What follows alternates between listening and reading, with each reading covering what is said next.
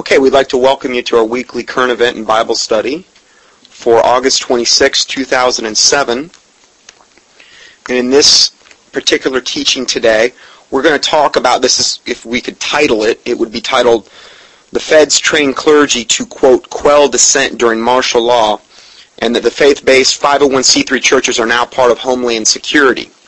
We're going to be covering this in many different facets today. We're going to be looking at different takes on this. Some of you may have seen this article that have, has come out recently um, from the Shreveport, uh, Louisiana News, KSLA, where it talked about Homeland Security enlists clergy to quell public unrest if martial law is ever, de- ever declared. You can go up there, uh, click on the uh, video. I can send you this information. I'm going to try to archive this in a PDF format uh, so that you can just go into the PDF and click on it.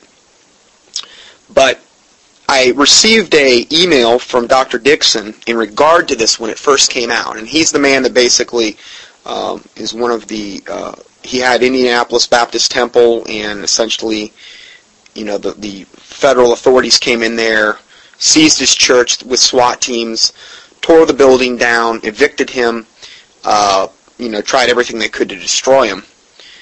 And um, I got this note from him in regard to this information that we're going to be getting into today. I think it's appropriate to read it at the beginning, and then we'll get into the teaching. This is from Dr. Dixon. He says, Dear friend in Christ, some 15 years ago or more, I stood in the pulpit of an Indianapolis Baptist college of the, in the city of Indianapolis, which later became Heritage Baptist University. In a summer tent camp meeting, and warned the pastors that this event that World Daily Net announces today would take place in the future. Now, this is what I just talked about here with the uh, this this news article from um, Shreveport, Louisiana. World Daily Net has a separate article on this. Goes on to say, most of those present at this meeting that he spoke at stared at me with glassy eyes. One of the most prominent pastors in the area followed me to the pulpit and in his introductory remarks rebuked me publicly for preaching that type of sermon because it had nothing to do with our responsibility as preachers of as preachers of getting the gospel of Christ out. I, I, now I'm just going to stop here for a second. I see this a lot. Uh, when I first started putting out this type of information, I had some people emailing me, "Preach the cross. That's all we need to worry about. That's it." But hold on, aren't we supposed to expose darkness? Doesn't light always expose dark? Aren't we supposed to mark them which cause division and offenses, contrary to the doctrine which you have learned and avoid them? For they that are such serve not our Lord Jesus Christ, but their own belly? Isn't that what we're supposed to do as well? Aren't we supposed to reprove the unfruitful works of darkness and have no fellowship with them? To flee all appearance of evil? Well, how do we flee all appearance of evil if we don't even know it's evil? Doesn't the Bible say in Hosea 4 6 that we're destroyed for lack of knowledge? And because you've rejected knowledge, He will also reject you and your children? Knowledge is pretty important stuff. Understanding is very important. Wisdom is understand is, is important. Now, the most important thing is the gospel of the Lord Jesus Christ. I will make no debate about any of that. None. But beyond salvation, there's other things we need to know as well. And uh, yes, most of this as far as the truth goes, comes from and emanates through the Lord Jesus Christ, through His Word, through the King James Bible. I have, I will, you'll get no argument from me about that.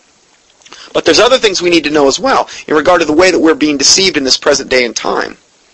But I, I've gotten that same thing before too, so I just wanted to interject that. He goes on to say, this is Dr. Dixon. He said, this, this dear brother that rebuked me is now with the Lord. I am still here to see the prophecy that I warned of, which was not in reality a prophecy, but based on sound facts. really, that's all this is. I mean, we're just looking at facts here. These sound facts fulfilled before the entire world. However, the preachers, for the most part, are still glassy-eyed, and I am still being attacked for trying to warn them. Amazing but true, Dr. Greg Dixon. Now, one of the main reasons that they're glassy-eyed about it is because they're part of the problem. 501c3 corporate church entity that, that got its right of creation by the government through the Internal Revenue Service, who has reign and control over them, whereas the pastor is the CEO and the board of directors are the deacons. And if, if you don't have it designated that way, the IRS will do it for you. this is this is the problem. It's like they're in bed with the enemy. And we're going to see why I'm saying this because I'm not just spouting these things off. Where is the corporate church moving? We're going to look at that today.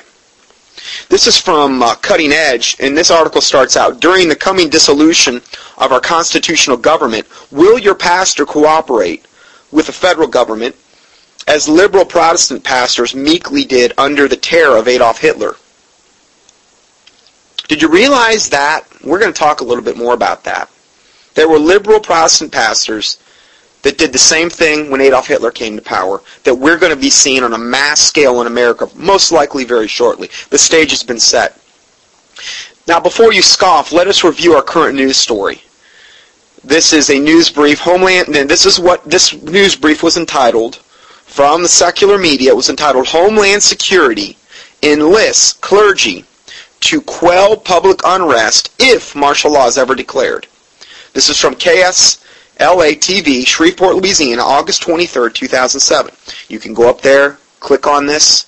Now also, just so you know, Cutting Edge does sell a book called Theologians Under Hitler, where it documents this whole same scenario that took place in Hitler's day, where Hitler used the clergy, just like they're going to be using the clergy now in America, and they already are, really.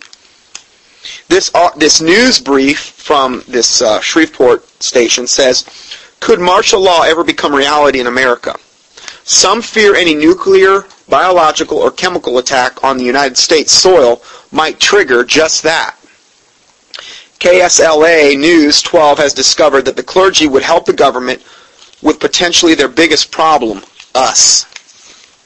I mean, they're even saying this now. We're going to be the biggest problem. The federal government rightly knows that many, many gun owners are genuine Christians. Now, this is going back to cutting edge. So the federal government knows that many, many gun owners are genuine Christians, and we have this we have this right under our Second Amendment rights, which is the right to bear arms. First Amendment right to right to free speech. Okay, and they're trying to take away both of those things, as we're going to see.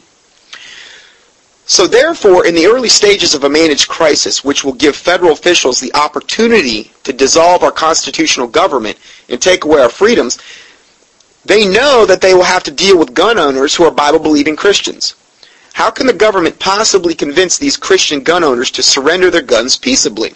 Remember, the first acts a dictatorial government always takes is to declare martial law and then confiscate the guns from the public so you can't defend yourself. Therefore, this discussion is not an academic one, is it? Gun confiscation is exactly what happened during the state of emergency following Hurricane Katrina in New Orleans along with forced relocation. Did you know that? did you know they put a lot of these people from Katrina and basically um, forced relocated them into these almost pseudo concentration camps? United States troops also arrived, something far easier to do now thanks to the year's elimination of the 1878 Posse Comitatus Act, which had forbid regular U.S. Army troops from policing on American soil. But see, that's all been done away with. They can use their own troops against us now. The government plans to create the conditions ripe for the imposition of a dictatorship. What is their plan? Well, let's look at this. Number one, huge disaster. Now remember, the Illuminati's, um, I believe it's like their 33rd degree Masonic or 32nd degree Masonic motto is Ordo ab Chao, in Latin translated meaning order out of chaos. They created an event like 9/11 or the Gulf of Tonkin, and if you if you doubt any of this, please watch Alex Jones' Terror Storm DVD. You can go up on the internet um, to Google Video or YouTube and watch it for free. It's called Terror Storm. Just put it in quotes. Alex Jones. And essentially, that's going to tell you and show you all the staged events that uh, recently our government has done in order to create these huge crises and they're behind them. But see, that's what Satan does. If he wants to be truly and firmly in control of something, he has to create it. And then what he does is he gives his controlled plan solution that is implemented through typically the government. So this huge disaster, in this case the Illuminati plans another disaster on the scale of 9-11 or possibly even greater. Such a disaster would provide the pretext to implement their plan created over 100 years ago. We speak more of this fact below we're going to talk about this. as we discuss the protocols of the learned elders of Zion. Now, d- despite how you might feel about the pro- protocol learned elders of Zion, the tenets in there are absolutely, totally accurate to describe what is exactly going on in the day and time we live in. Because there's some conjecture about the validity or the authenticity of the protocols of learned elders of Zion. Really, to me, all I have to do is read it to know that it's being accurately implemented in the day and time we live in. The second thing that would would need to be created for the imposition of a dictatorship would be to force relocation from their homes. In New Orleans, residents were forced to relocate out of their neighborhoods, in many instances to other states. Uh, dis, dislocation is key to disruption of normal life for tens of millions of civilians. Think how normal your life would be if somebody came and basically snatched you out of your house and relocated you up to a different state I mean, nothing in your life would be remotely essentially the same. How would you how would you live? How would you survive? What would you do? I mean, unless they were totally unless Big Brother was totally taking care of you. Quite frankly, I don't want any of that. Number three, the third thing that needs to happen. American troops could patrol the city. Because President Clinton and Bush have consistently eroded the prohibitions of Posse Comitatus Act, it generally which what it does, what Posse Comitatus Act does, is it generally prohibits federal military personnel and units of the United States National Guard under, or really the, the uh, Army, Navy, Air Force, whatever, under federal authority from acting in a law enforcement capacity within the United States, except where expressly authorized by the Constitution or Congress. The Posse Comitatus Act and the Insurrection Act substantially limit the powers of the federal government to use military for law enforcement. In New Orleans and after Hurricane Katrina, Army troops did engage in law enforcement duties, as the video below demonstrates. So what we're having here is a federal, federalized police force. And a lot of these, these um, police are going to be foreign troops because foreign troops won't have any problem shooting an American because they don't like us anyway. And these foreign troops are already on our soil. They've got a whole German air base in Arizona. There's, there's foreign troops of different nationalities all over this country waiting for this very scenario. Now again, as a Christian, let's just get back to basics here real quick. As a Christian, I'm not, I'm not up here to say this um, to try to just put fear into everybody. I mean, you fear God. I don't want you to have fear of man. See, this is the thing that Alex Jones and a lot of these other people don't do. All they're going to point you to is the problem. And then they're going to point you to maybe some man that's going to fix everything, maybe. Or they're going to say we need we need to take up arms against the government or do something like this. And we as Christians have the true power. The Lord Jesus Christ is on the throne. If you're a born again, Bible believing, saved Christian, then the power, the Holy Spirit lives inside you. And the Lord Jesus Christ is perfectly capable of protecting you if that be his will in that particular situation. Just remember, there's a lot of people that went before us and died, the martyrs, the apostles, Jesus Christ himself. Are we better than they? But it doesn't matter because the Lord Jesus Christ through the Holy Spirit can give you the strength to get through whatever you may face. Does it mean that I don't think we should pray for protection? No. I think these things are things we should pray about. The Bible says the prudent man foreseeth the evil and hideth himself, but the simple pass on and are punished. Okay, so that's something to think about. We are destroyed for lack of knowledge. Okay, uh, these are things that you know, as far as protecting our family and in making provisions, and and again, this shouldn't be motivated out of a fear factor of man or some world event. But if the Lord leads you to prepare for these things, I think that you should do that. Um, there's a lot of people that are absolutely making nothing. They're doing they're doing nothing. But most of those people aren't even aware of the problem either. They're they're not even aware of anything. So what they end up do what they're doing is is essentially thinking that the government is going to bail them out, save them from whatever comes. They're totally apathetic to the situation and they don't care, and they're going to be one of the first ones that probably line up to take the mark of the beast as well. Okay, so it's just something that um, we need to pray about, and we need to put on the full armor of God every day, and we need to realize that we battle not against flesh and blood, because what I'm talking about today is more of a flesh and blood on the surface issue. But we don't battle against flesh and blood, but against princes, principalities, rulers of wickedness in high places, these types of things. We battle against spiritual entities. So how do we fight the spiritual entities? Well, how did Jesus Christ do it? He quoted scripture back to Satan, didn't he? Memorize the King James Bible. Pray. Stay right with God. Live a holy life because when um, when you live a holy life before the Lord, um, a good template is, you know, is the Ten Commandments and things of this nature. Live holy before the Lord. Live right before the Lord. Obey His commandments. Particularly, you know, um, in the New Testament and these types of things.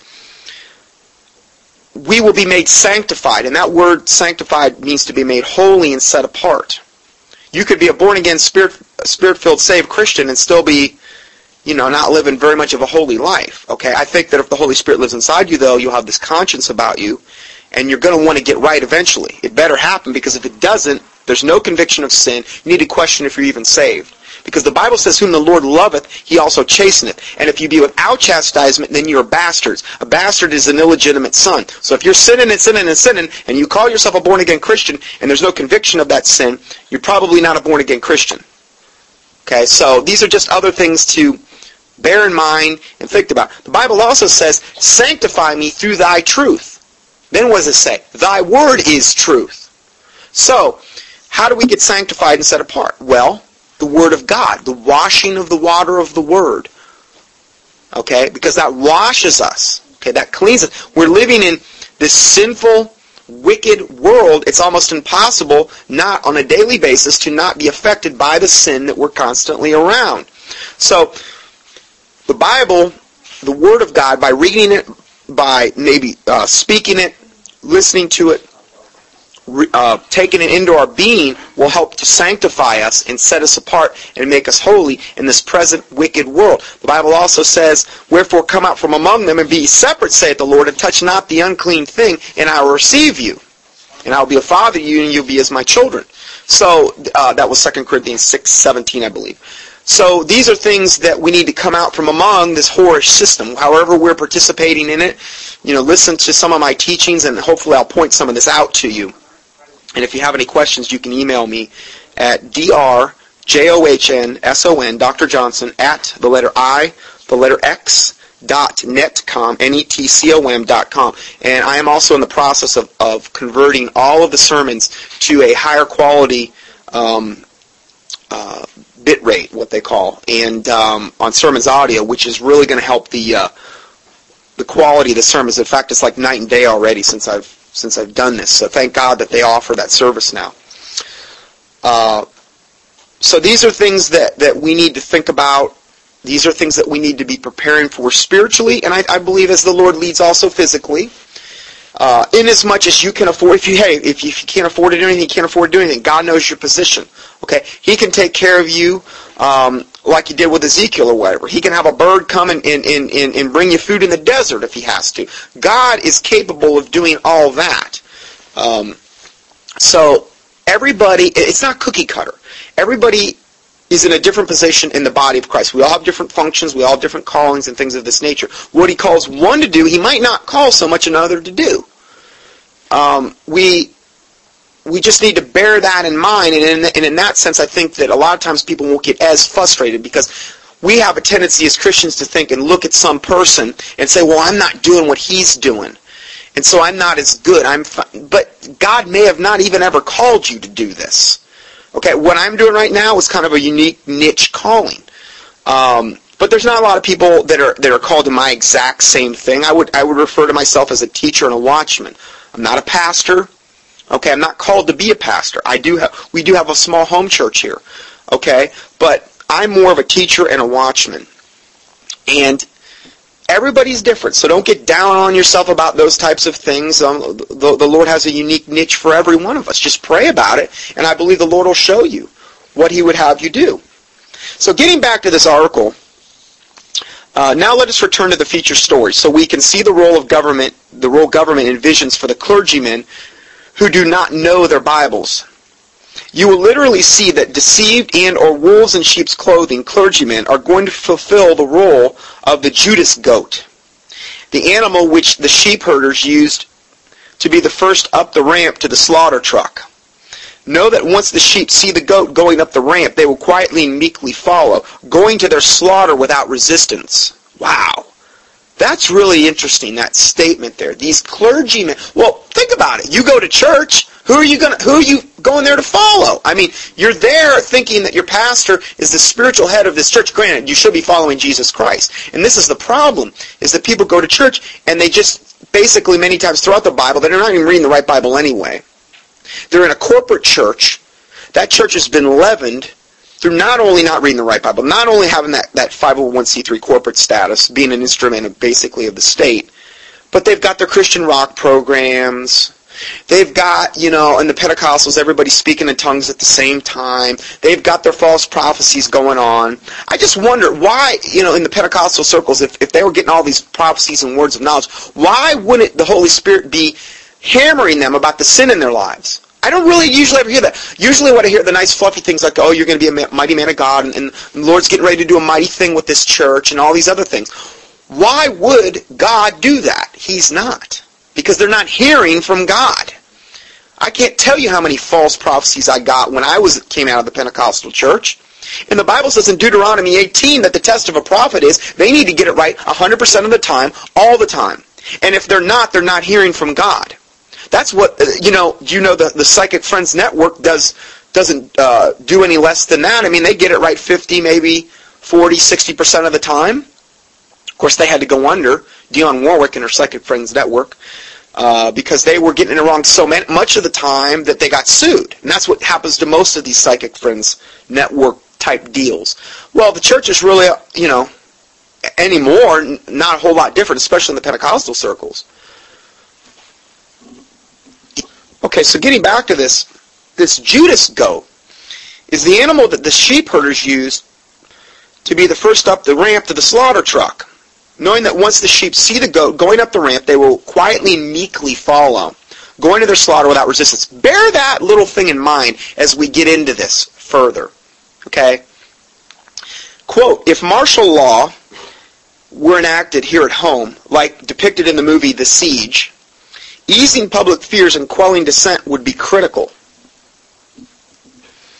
And that's exactly what the clergy, quote, clergy response team helped accomplish in the wake of Katrina. Dr. Darrell Tuberville serves as the chaplain for the Shreveport Fire Department and the Caddo Sheriff's Office. Tuberville said that of the clergy team's mission, quote, the primary thing that we say to anybody is let's cooperate and get this thing over with and we'll settle the difference once the crisis is over. So in other words, do whatever it takes, placate, cow down, do whatever they tell you to do, and we'll, it'll all be fine on the other side. We're going to look at that further too. Now the last concept is most interesting, don't you think, that we just talked about. Liberal clergy will be assuring their flock that they will soon get their freedoms and their constitution back, quote, once the crisis is over. Isn't it interesting that the Illuminati thought of this very concept as they planned over 100 years ago to take our freedoms from us? Listen to their exact wording. Now, this is from the, the uh, Protocols of the Learned Elders of Zion. Point number four is that the Illuminati says that, quote, we are wolves. The people are the flock of sheep, and we are their wolves. And you know what happens when the wolves get a hold of the flock. Well, didn't Jesus Christ said, take heed therefore, lest grievous wolves enter in and spoil the flock. And, the, and what was the reason that that happened? Because the hireling, which has no true love for the sheep, who's not a true shepherd, has no true love. Well, what does hireling imply? It implies that he's being hired and he's doing it for the money. Okay? Isn't that how the whole 501c3 church setup is, is structured? I mean, you go in there, well, I go to this church and, and I can write it off on my taxes. We're tax exempt. And not only that, these same churches get subsidies from the government. Show me that in the Bible. Show me in the Bible where it says, well, you need to go to a 501c3 church so you can report your income to the IRS so you can write it off on your taxes. When the Bible says not even know your to not let your right hand know what your left hand is doing when you give. You're not supposed to go out and blow a trumpet. Jesus Christ said, when you do that, verily you have your reward. You, you're seen of all men. You have no reward in heaven. You canceled it all out soon as you did that. God knows your heart. Some people may be doing this and sincerely doing it. Maybe it's not because they even want to blow a trumpet. Maybe it's not even because they want to write it off on their taxes. Maybe they are really giving. Still doesn't. Still, you're you're you're you're in a bad system there. So you have to be very careful because you're you're going to be accountable for where you're putting your money. Okay, in regard to these things. So the hireling has no true love for the sheep, and he's not going to warn the sheep. That's why nobody's talking about this in the pulpits across America, probably in a lot of other places too, because they've got too much to lose. Their position of prestige, their position of honor, all the money that they may be making. They're loved of all men. They're not offending anybody, but the gospel's totally offensive. The word of God is totally offensive. It was so offensive that they had to put Jesus Christ on the cross and crucify him. That they had to kill all the apostles and all the martyrs because it's offensive. The things of this world are offen- or the, the things of the Bible and the Word of God are offensive to them. They're perishing. They don't like it. These people are guided by demons and devils and evil entities. And when those evil entities that emanate and operate through these people, when you confront them with these types of issues, those entities get those same people that they're emanating and operating through mad. It's a spiritual battle. They don't want to hear it. Their eyes have been blinded that they do not see. So what you have here in the typical church is a pastor who's blind, and if the blind lead the blind, they both fall into a ditch, is what the Bible says. These pastors aren't even aware, or, or, or, or they're, they're willingly ignorant, should I say, of these very issues that we talk about this day. So the, the blind leading the blind, the blind hireling leading the blind of the flock into the ditch. That's why the Bible says, Thus saith the Lord, Cursed be the man that trusteth in man, that maketh flesh his arm, and whose heart departeth from the Lord. In Jeremiah. Cursed be the man that trusteth in man. Make sure that if you're trusting in a pastor, that he is going by the book. And if he's in a corporate situation, and if he's reading the wrong Bible, I don't need to know a whole lot more than that to know that he's out of the will of God. Well, he's so sincere and he's so nice. Who cares? Who cares? That doesn't matter. Sincereness and niceness. I mean, have you ever heard that expression, the road to hell is paved with good intentions? The Bible says in Proverbs 16:25 and Proverbs 14:12, there is a way which seemeth right unto a man, but the end thereof are the ways of death. Well, these pastors, they, they may feel sincerely in their heart, well, it seems right. It's how I was taught in the cemetery that I went to. I mean, seminary that brainwashed me. I trust them. See, they trusted men too. They're blind too. So they were trusted by, by, by blind whatever theologians leading them into a ditch. Now, I'm not making this as a blanket statement, everybody that ever went to... I'm not saying that, okay? But I'm saying for the most part, the most part in the corporate church that we're dealing with. This is, this is the dynamic that you're dealing with. This is one of the reasons why the world is in the way it is, why we're in the shape that we're in. Because the church has lost its backbone. They need to get a backbone transplant. The church does. It has no backbone.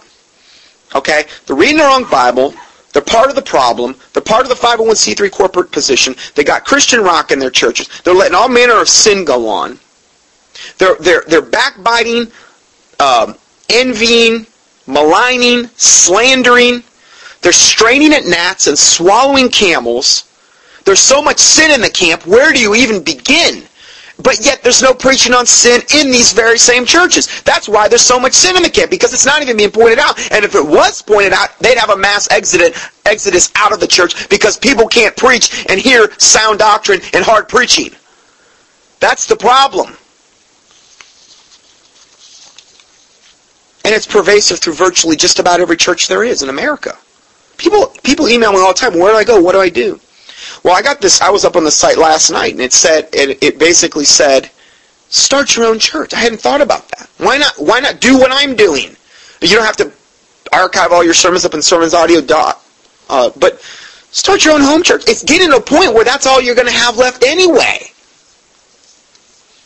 That's what the apostles did. It's all they had. Home church. Are we better than they? They weren't registered with the government. They didn't have their Christian rock programs. You know, they didn't they didn't have all these worldly things that, that, that went on in the church. It wasn't any of that. We've just degraded and degraded and degraded. Well, the Bible says in 2 Timothy 3.13 that evil men and seducers shall wax, that word means grow, They'll wax worse and worse, deceiving and being deceived. That's what it says. The Bible says in 1 Timothy 4 1, Now the Spirit speaketh expressly that in the latter times, isn't that where we're at? That in the latter times some shall depart from the faith, giving heed to seducing spirits and doctrines of devils. Okay, so what's the first thing that makes you depart from the faith? When you give heed to seducing spirits and doctrines of devils.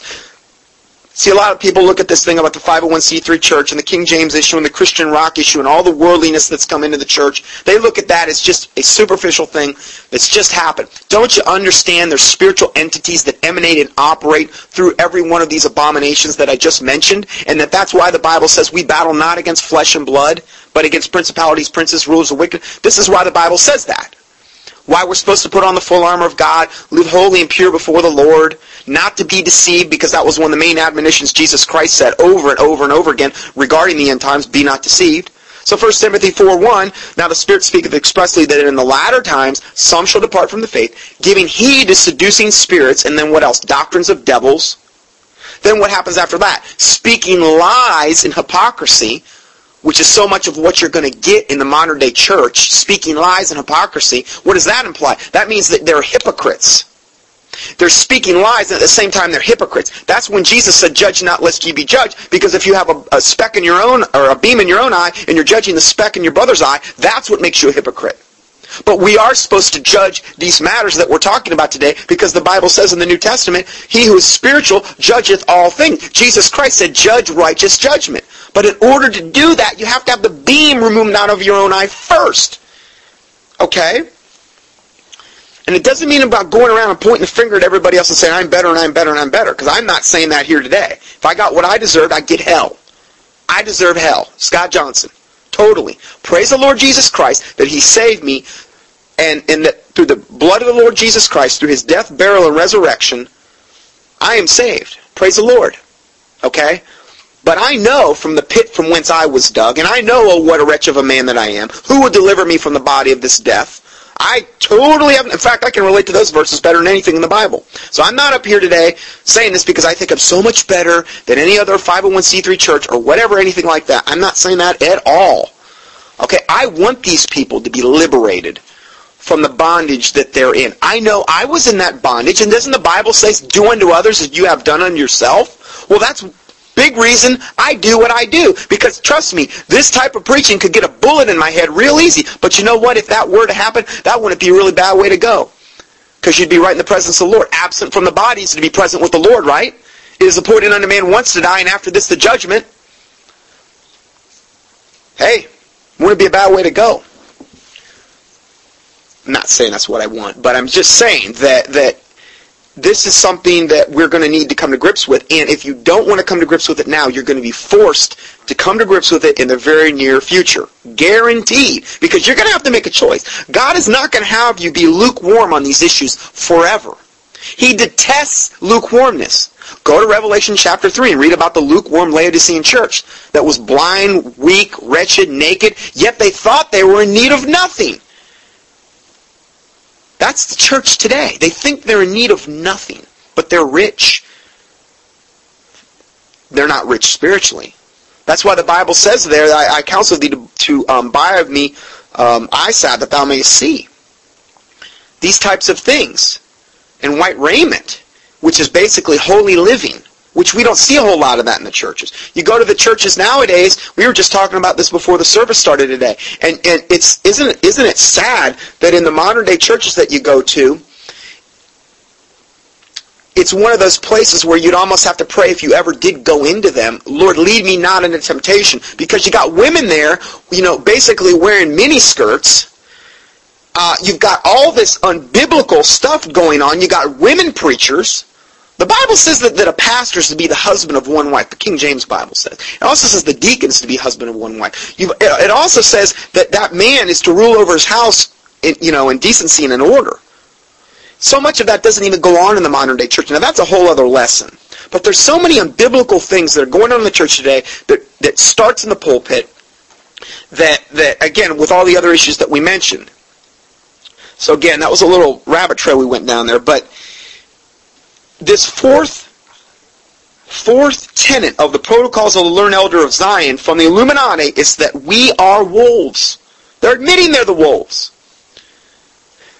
They're wolves in sheep's clothing, though. They want to appear as an angel of light, like Jesus, like like Bible says that it's no marvel if Satan can be transformed into an angel of light, that his ministers can be transformed into ministers of righteousness. Did you hear what it says? That Satan's ministers can be transformed into ministers of righteousness. Now, I'm not saying every pastor in in America or wherever that you have your corporate church, you know, non-King James reading, worldly church. I'm not saying that they're all ministers of Satan. Okay, but I guarantee you, a whole bunch of them are. Bible says it's no marvel if these ministers can be transformed to look like ministers of righteousness, but they're not. They're wolves in sheep's clothing. They have no true love for the flock because they're hirelings. Be careful. Really be careful. Point five of the learn of this protocols. There is another reason also why they will close their eyes, for we shall keep promising them to give back all their liberties we have taken away as soon as we have quelled the enemies of peace and tamed all the parties. Isn't that what Bush has done with all these legislations that he's enacted, the Patriot Act and all these other things? Oh, it's just a temporary measure until we get this terrorism thing under control. A terrorism situation that they have essentially funded and created so much of it. Oh no, that's all the that's all the Islamic people. Don't kid yourself to think there's not a lot of money behind, from our own government behind all that. And again, please watch the show Terror Storm by Alex Jones if you doubt that because it's documented. It's not a point of opinion. It's documented. Now, I'm not saying that, that, that they're behind every teensy bit of it, but they're behind a good part of it. Essentially what they're doing with Islam is using Islam in a useful idiot role. Okay, they're using them to do their bidding. They're using them to create order out of chaos. They're using them as the pretext to take away all of our rights. If the government is saying it, then you need to question it. Period. Because most of what we get on the mass media is brainwashing total, unequivocal brainwashing with subliminal messages inserted in there as well. That's a whole other subject. And I mean that. They've been doing it in the movie industry for years, putting subliminal, what they call embeds into the thing. These are things that flash up in a microsecond and you don't even see, but your subconscious mind picks up on them. You got a lot of this going on. It's in everywhere. It's in print. It's in media. It's in magazines. It's on the news waves. Every one of these people that are in the national mass media, they're of all sold out. Every one of them. And some of them appear as though they won't. Well, wait, I haven't sold out. I'm, I'm on the, I'm on the cause of righteousness and all this other stuff. But I find it very hard to believe that in today's day and age you could get to a high level in politics or or in the news or whatever and not be controlled by them. Because if you weren't controlled by them, they would yank you off off their media. Who, who owns so much of the media right now? Rupert Murdoch, who's referred to as the great Satan, who's one of the most evil men on the planet. Ted Turner, you know, who wants to reduce world population by to 250 to 350,000, which would be over a 95% reduction. These are the types of people that control the media. The most evil of the evil of the evil. Hollywood, where we get the word Hollywood derived from the, from from uh, a witch's wand because a witch's wand in its in its perfect the, the perfect way it can be made is to use the wood of the holly tree. Hollywood was named that because what they're trying to do is cast a spell over America through the movie industry and through these other things. They are they're a whore and they've sold out and all they are one more tool of the Illuminati and the New World Order in order to brainwash us. So please don't think you're going to get on, on any of these major media outlets and really get the truth. You'll get some speckled truth in there, They'll scare you real good. They're never going to point you to Jesus Christ. And you'll get partial truth. There are things that, that you could possibly glean out of these things, but I don't advise you go up there and ever get a steady diet of any of this stuff because you're just going to get deceived. Nightly news is one of the worst things I think you could possibly watch. Oh, all it does make me angry. Watches particularly the 7 o'clock news. You know, all the drug commercials. So they're trying to just dope us up beyond anything that we could imagine, which is basically sorcery or pharmakia because that's where we derive the word from, pharmacy from, pharmaceuticals is from the root word sorcery that occurs in the King James Bible. It's pharmakia. Mind-altering medications. Show me any place in the Bible where it says, you get deficient in medications. That's why we get sick. No, all those medications typically do is treat symptoms. They, they typically don't correct anything because the pharmaceutical companies, which are publicly traded companies, have no interest in fixing anything in your body. What they want to do is perpetuate the symptom, so you have to keep taking more drugs to treat the symptom. They have no they have no interest in finding a cure to anything. There's cures to basically every single disease there is on the planet. But they're not going to let you know that, and they're going to try to suppress it as much as they possibly can. Because it cuts into their money. It's always about the money. Well, doesn't the Bible say the love of money is the root of all evil? Let's go to point six. Okay, so point number six. It says, It is not worthwhile to say anything about how long a time they will be kept waiting for the return of their liberties. This is from the, the Protocols of Learned Elders of Zion, Protocol 11, which is called the totalitarian state. These, these last three points I just read. So it is not worthwhile to say anything about how long a time they will be kept waiting for the return of their liberties. See, once they take away our liberties, it's not coming back. I'm, I'm pretty sure that if they get to the point when they declare martial law, that's going to be the way it is. And you know what? When they declare martial law, Bush don't ever have to step down. Ever. He's president for life. No more elections, no more nothing. It's all gone. I guarantee he'd love it. Did you completely understand the last sentence? It is, now this is going back to cutting edge, it is not worthwhile to say anything about how long a time they will be kept waiting for the return of their liberties. To see how important this false assurance is going to be to these clergymen in convincing people to cooperate with the federal government, let us return to the current news article. Civil rights advocates believe the amount of public cooperation during a time of unrest may ultimately depend on how long they expect a suspension of the rights might last. All clergymen who plan on cooperating with the federal government by holding up the false hope that when the crisis is over, the people will get their freedoms and their constitutions back had better think again. No hungry wolf ever spares the life of his victim once he has him in his jaws. These are some really good analogies today. Neither will the most powerful, power-hungry Illuminati ever give his victims another chance once he has disbanded the beloved American Constitution. I mean, they're already basically bankrupt in the country. There's nothing back in the money, and there hasn't been essentially since really 1968 when they took us totally off the silver standard, and 1933 when they took us off the gold standard. The money's not worth the worth the paper it's printed on. Hyperinflation has, has occurred as a result of all of this. Now we're getting we've got more foreclosures um, happening right now than I mean than we've ever known. People are you. There's going to probably be people on the streets like crazy pretty soon. Families, okay. We and and the very same people that created this crisis. They, they create it, they fund it, they have everything to do with it, and then when they pull the plug, they can determine when that plug is pulled. And they're typically going to hit you when you're most down and you're most vulnerable. And if everybody is in a state of, of abject terror, abject poverty, due to hyperinflation, due to maybe layoffs of jobs, due to all of foreclosures and things of this nature. Can you imagine if they hit us then with one of these like terrorist nukes or something like that? What's going to happen then? I mean, you're going to already be in a weakened position. And they know that. And they're going to hit us when we're at our weakest. And we're getting there pretty quick now anyway. So if we go a little bit further, lest you think I am wrong on this issue, listen to the current Illuminati boldly state this part of the plan. Now, this is from General Franks. General, this is an article from uh, Newsmax from 112103. General Franks doubts Constitution will survive weapons of mass destruction attack. General Tom, quote, General Tommy Franks says that if the United States is hit with a weapon of mass destruction that inflicts large casualties, the Constitution will likely be discarded in favor of a military form of government. If terrorists su- succeeded in using a weapon of mass destruction against the U.S. or one of our allies, it would have likely have catastrophic consequences of our cherished Republican form of government. End of quote. Oh, I, that's why they're trying so hard to secure the Mexican border. So, so hard, yeah. I mean, people that volunteer can do a much better job than the military's doing.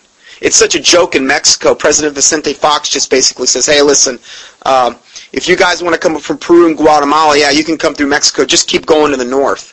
because they know that once they get into America, you know, they can get up there and uh, get get their illegal alien status. And then once the, and once they declare, you know, the illegal aliens are grandfathered in and they create the North American Union, they're all going to be legal anyway. In fact, the Mexicans believe that they they own this land anyway because when we came here, you know, hundreds and hundreds of years ago whatever, through Christopher Columbus, you know, we took the Indians' land, we took their land, and this land right, rightfully belongs to them. We're the gringo that needs to get out. So they're bringing all their Catholic theology, they're bringing all their diseases, they're bringing all their immorality. The worst of the worst of the worst from all these countries are coming because in, my, in a lot of times in their own countries, they're fugitives. They're criminals. And they're coming up here committing all these heinous crimes. They don't have any IDs. And the, the border is like, you know, a porous sponge that just lets them come right across, essentially. But yet we're so concerned about weapons of mass destruction when we don't even do anything. Show me any other planet on, on any other country on the earth that has a lax that has as lax of a of a border policy as we do. Do you think Germany would you think Mexico was tolerate? Try, try, try to sneak into Mexico and do what all the illegal aliens are doing. You couldn't get away with it. But yeah, it's tolerated in this country. Like, it, but see, it's all by design. Every bit of this is by design from our government to dilute, to destroy, to to just destroy the middle class of this country, and to essentially leaven us to the point where we're in this incredibly weakened position where we can't fight back. It's what they want. So going back to this article, at this point you must be asking yourself a pertinent question. Since Christians place much stock in the Bible, will these liberal clergymen be able to base their message of cooperation with the government upon any scripture? Let us return to our news story. For the clergy team, one of the biggest tools that they will have in helping calm the public down or to obey the law the, is the Bible itself. Specifically Romans 13, and we're going to look at that in detail in a little bit. Dr. Tuberville elaborated, because the government, now this is what this Dr. Tuberville says. He says, because the government's established by the Lord, you know, and that we believe in the Christian faith, and that's what's stated in Scripture. Oh, okay. All governments established by the Lord, right? Okay. I guess Hitler was, that government was, oh no, no, that was, okay, what about Stalin? or Pol Pot. Those are governments. We're, trust me, we're, we're, we're there. We're pre-Nazi Germany right now as it is. Where do we, where do we draw the line? That's what we're going to look at on this Romans 13. We're going to go over that in detail. Too many churches and pastors have been misleading the flocks on this issue for the past hundred years. Cutting Edge recently posted an article written by Pastor Chuck Baldwin on this very subject, which we're going to read. Now, again, Chuck Baldwin has no, will not even totally touch the 501c3 church issue which you know, if he was really doing what he needs to be doing, he would be touching that. But I do think he did a very good job of addressing this one particular issue. Um, but again, we're going to add in the other facet of it, which he does not get into. We encourage you to read this fully, um, and we're, we are going to read this fully shortly. During the reign of Adolf Hitler, three prominent Protestant theologians were dramatically successful in convincing the German Protestants to cooperate with Hitler, including the genocide of 18 million devalued people.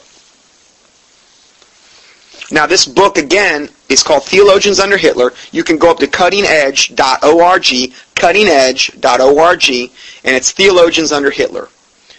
And uh, they, they did it. They did it during Hitler. These German Protestants, clergy, uh, well, they, they con- the, the clergy convinced the German Protestants to cooperate with Hitler, including the, the genocide of 18 million, what they call devalued people. We're, we're not any better. We're not any better to, in today's day and age. We, I think we're, we're, there's a certain part of us that are more highly educated on this issue, uh, primarily due to the advent of the internet. Now, I want to give God the credit, okay? The internet's mostly used for evil. Okay, the vast majority of traffic that goes on in the internet is pornography. Okay, but there is a portion of the internet that you can research and have access to things that you did not have, could not have really found 50 years ago without going to the four corners of the earth. So, if we go a little further, it says the Illuminati here in America is using the same tactic and will most assuredly get the same cooperative response from a Christian population not familiar enough with Romans 13 to know when they're being deceived. Because you've got to read Romans 13 closely. You have to be as a Berean who were more noble than those in Thessalonica because they sought the things out in Scripture daily to see if they were so. Christians don't do that anymore. They're just basically, and again, this is a great example. Believe in what you're told. Romans 13, God do whatever the government says, no matter what. What if it contradicts the Bible? Which so much of the time in what we're talking about here, and more and more increasingly every day, it totally contradicts the Bible. When America has reached this unfortunate point, will these liberal clergymen also use the powers of their office to assist the government in the persecution of the true believers who are not willing to give the federal government carte blanche authority based on Romans 13? Well, they're just part of the problem. 501c3 church is just part of the government. It's a corporate entity established by the IRS. Why not? They're, they're, they're part of that whole spiritual dynamic. And there is a spiritual dynamic that takes place when you incorporate when you become one of these 501c3 entities. And that's what's never talked about in the pulpit. It, it's unseen spiritual thing, and the probably you know the only the only time we're ever going to be fully um, aware of the spiritual impact that this ha- that happens when you take the status is probably in heaven, because we right now the Bible says we see through a glass but darkly, but then face to face. So see, it's hard to. I, I know it's happening though. Just look at the churches. Look at the fruit. The Bible says, by their fruit you shall know them. So all you got to do is really look at the church, modern day corporate church in America, see what direction they're going in, and it's a bad direction, to know that there's some really, really bad spiritual dynamic that's taking place in these very same churches. And it's not getting any better, it's getting worse. And unfortunately, it's only going to get worse. But isn't that what the Bible said was exactly going to happen? That there was going to be a falling away? That many would be deceived? That if it were possible, even the very elect would be deceived. That the church was going to be lukewarm, yet they're going to think they're in need of nothing. That evil men and seducers would wax worse and worse. That in the latter times, um, you know, you would give heed to seducing spirits and doctrines of devils, speaking lies and hypocrisy. Isn't that what the Bible said was going to happen? Didn't the didn't God say in 2 Thessalonians chapter 2 that God would send strong delusion that they would be that they would all believe a lie, that they would that that they would believe a lie, that they might all be damned, that they who receive not the love of the truth. Notice the truth was the very thing was the very thing that concerned God the most. Are you receiving and embracing truth? I'm not telling you to follow me. Check what I'm saying out. Don't follow a man. Okay, follow the Word of God and he will lead you. It's, if the Holy Spirit lives inside you, isn't he capable of leading you in this truth? Doesn't, didn't Jesus say, after I leave, I will send the Comforter, and he will guide you in these things? He will cause these things to be brought into remembrance? See, it's not about you. It's about what the Holy Spirit can do through you, through the Lord Jesus Christ. And yes, I do believe that, that, that, that, that we can call upon and ask for angelic help. Remember, two-thirds of the angels did not fall. Okay, so there's certain things I think we can ask for from heaven praying Psalm 64, praying Psalm 91, praying a lot of these imprecatory prayers that the Lord would overthrow the wicked people, praying that hopefully they would be saved. And that's that's you, you need to listen to my my uh, teaching on imprecatory prayers to understand that fully. So the uh, going back to this, I'm just going to read this last paragraph again. When America's reached this unfortunate point, will these liberal clergymen also use the powers of their office to assist the government in the persecution of true believers who are not willing to give the federal government carte blanche authority based on Romans 13, or who are not willing to compromise their beliefs, compromise, uh, to accommodate the new political religious paradigm. Will these liberal Christian leaders act like the liberal churchmen of Hitler's Germany in identifying unrepentant church members and turn they, what they would term as unrepentant church members and turn them to, to over to the dictatorial authorities. Absolutely. They'll sell you out in a heartbeat. These men are motivated by the fear of men, by God, by, by, by wanting to be, pop, not, not the fear of God, but the fear of men. And when they're put in that position by Big Brother, they're either going to have to, you know, refuse to sell out. Hopefully some will do that. But the vast majority of them are going to go right along with this. And their congregation is going to go along with it too. And they're going to be lining up to get that mark of the beast. They're going to be think they're going to be thinking at that point, they're going to be so deluded and deceived that there's a lot of people that are going to do things that, that you're not even going to be able to believe that at one time probably called themselves Christians. It's going to be a deception like the world has never known coming. And we're not even really talking about the deception part today. I mean, yes, this is a deceptive issue. But there's other deceptions that are going to be afoot that are going to make this, what we're talking about today, pale in comparison just as far as the deception that's coming. This article goes on to say, I personally believe that much of the reason genuine Christians will be turned into authorities is because church leaders submissive to the government will turn them in. Hitler was so successful in turning Germany from a uh, democracy to a kind of dictatorial power which could murder 18 million, pe- 18 million devalued people and begin a war which would consume the lives of tens of millions, that current Illuminati leadership is the following example. If you are a genuine Christian pastor, are you prepared for officers of Homeland Security to enter your sanctuary, to sit down in your front row, dressed in intimidating official clothing, and to listen to your sermons and your announcements? So that's to you, pastors out there, or to the people that are sitting in those pews. What do you think your pastor would do? Homeland Security comes in, they sit down in the front row, they're all dressed up in their official uh, clothing there, and they're there to listen to you and your announcements. Are you prepared to have them arrest you after the service for not adhering to official government guidelines? Well, you should. Let me tell you something. If you're a 501c3 church, you should be preaching a 501c3 approved sermon. You took that tax exempt status. You entered into a covenant agreement with them, not with God, because God doesn't have nothing about part of that. The IRS and the government is your head. Oh no, it's not. God is no. You can't have it both ways. You can't you can't enter into a covenant, into a contract with somebody, and take your corporate status through the Internal Revenue Service and the government. They have parameters on how you can preach. You're not supposed to be preaching against homosexuality. You're not supposed to be preaching on anything of a political nature. You did it.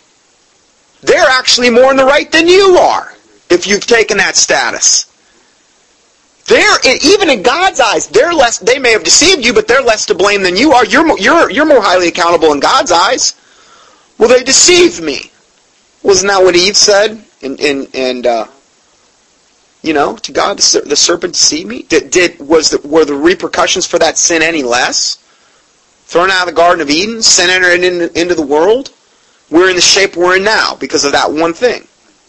I got a few choice words for Eve and Adam when I get to them. No, I'm just kidding. Just kidding. Just kidding. If it was me, I probably would have done it sooner. Who knows? I'm not going to sit here and judge them. Anyway. So anyway, um, this is something really to think about here. I, I thought this was very thought-provoking. I mean, a gay, a gay person could come into your church and do the same thing right now. In fact, it's starting to happen all over. You, you start to preach on something gay, politically, would be considered politically incorrect. Oh, it's a hate crime. We can take your 501c3 status. IRS is already starting to do it on some of these churches. It's just the beginning of the... See, Pastor Dixon wrote an article recently, and I, I read this. Uh, it's, it's up archived on the sermons, or on the teachings, and it was called Caesar Calls in the Chips. See, that's what's happening right now. The chips are starting to be called in. The, the, the church, the modern day lukewarm church, has gotten in bed with the government and the Internal Revenue Service. And now it's time for them to pay the piper, for the government to call in these chips. How's it going to do that? Well, it's going to do it by these churches who have taken a benefit from the government, who have incorporated their churches. They're going to have to now, okay, what's our end of the bargain? Well, we've we've reaped the benefits for all these years from our tax exempt statuses. People can come and can write it off on their taxes. We can get subsidies from the state and all these other things. We've reaped the benefit. And bless God, I've preached any way I've wanted to preach during all those years, and they've never said nothing to me. Who cares? Those days are coming to an end. You're going to have to make a decision. And they're going to call in the chips, and they are calling in the chips. And they're going to call upon you, pastor, to be part of their clergy response team through Homeland Security to quell the dissent. You're going to have to make a decision. Now, these intimidation tactics worked extremely well during Hitler's reign. And they will work once again all over the world. Pastors need to remember the era in which they are living and not succumb to the temporary political and religious pressure, pressure from your luminous government, but keep their minds focused on the eternal. The following Bible passage is, is simply pregnant with meaning for pastors and other church leaders of this present era. I, this is a good Bible verse that applies to everything that we just talked about today. Proverbs 25, 26. Proverbs 25, 26. A righteous man falling down before the wicked is as a troubled fountain and a corrupt spring. And that's what we have here. We're going to have a lot of, of, of maybe seemingly righteous people motivated through fear of man, motivated because they're in so deep they can't get out. It's like the mafia with these 501c3s. I mean, realize to dissolve a 501c3 status is, is would be you'd almost have to literally shut down everything.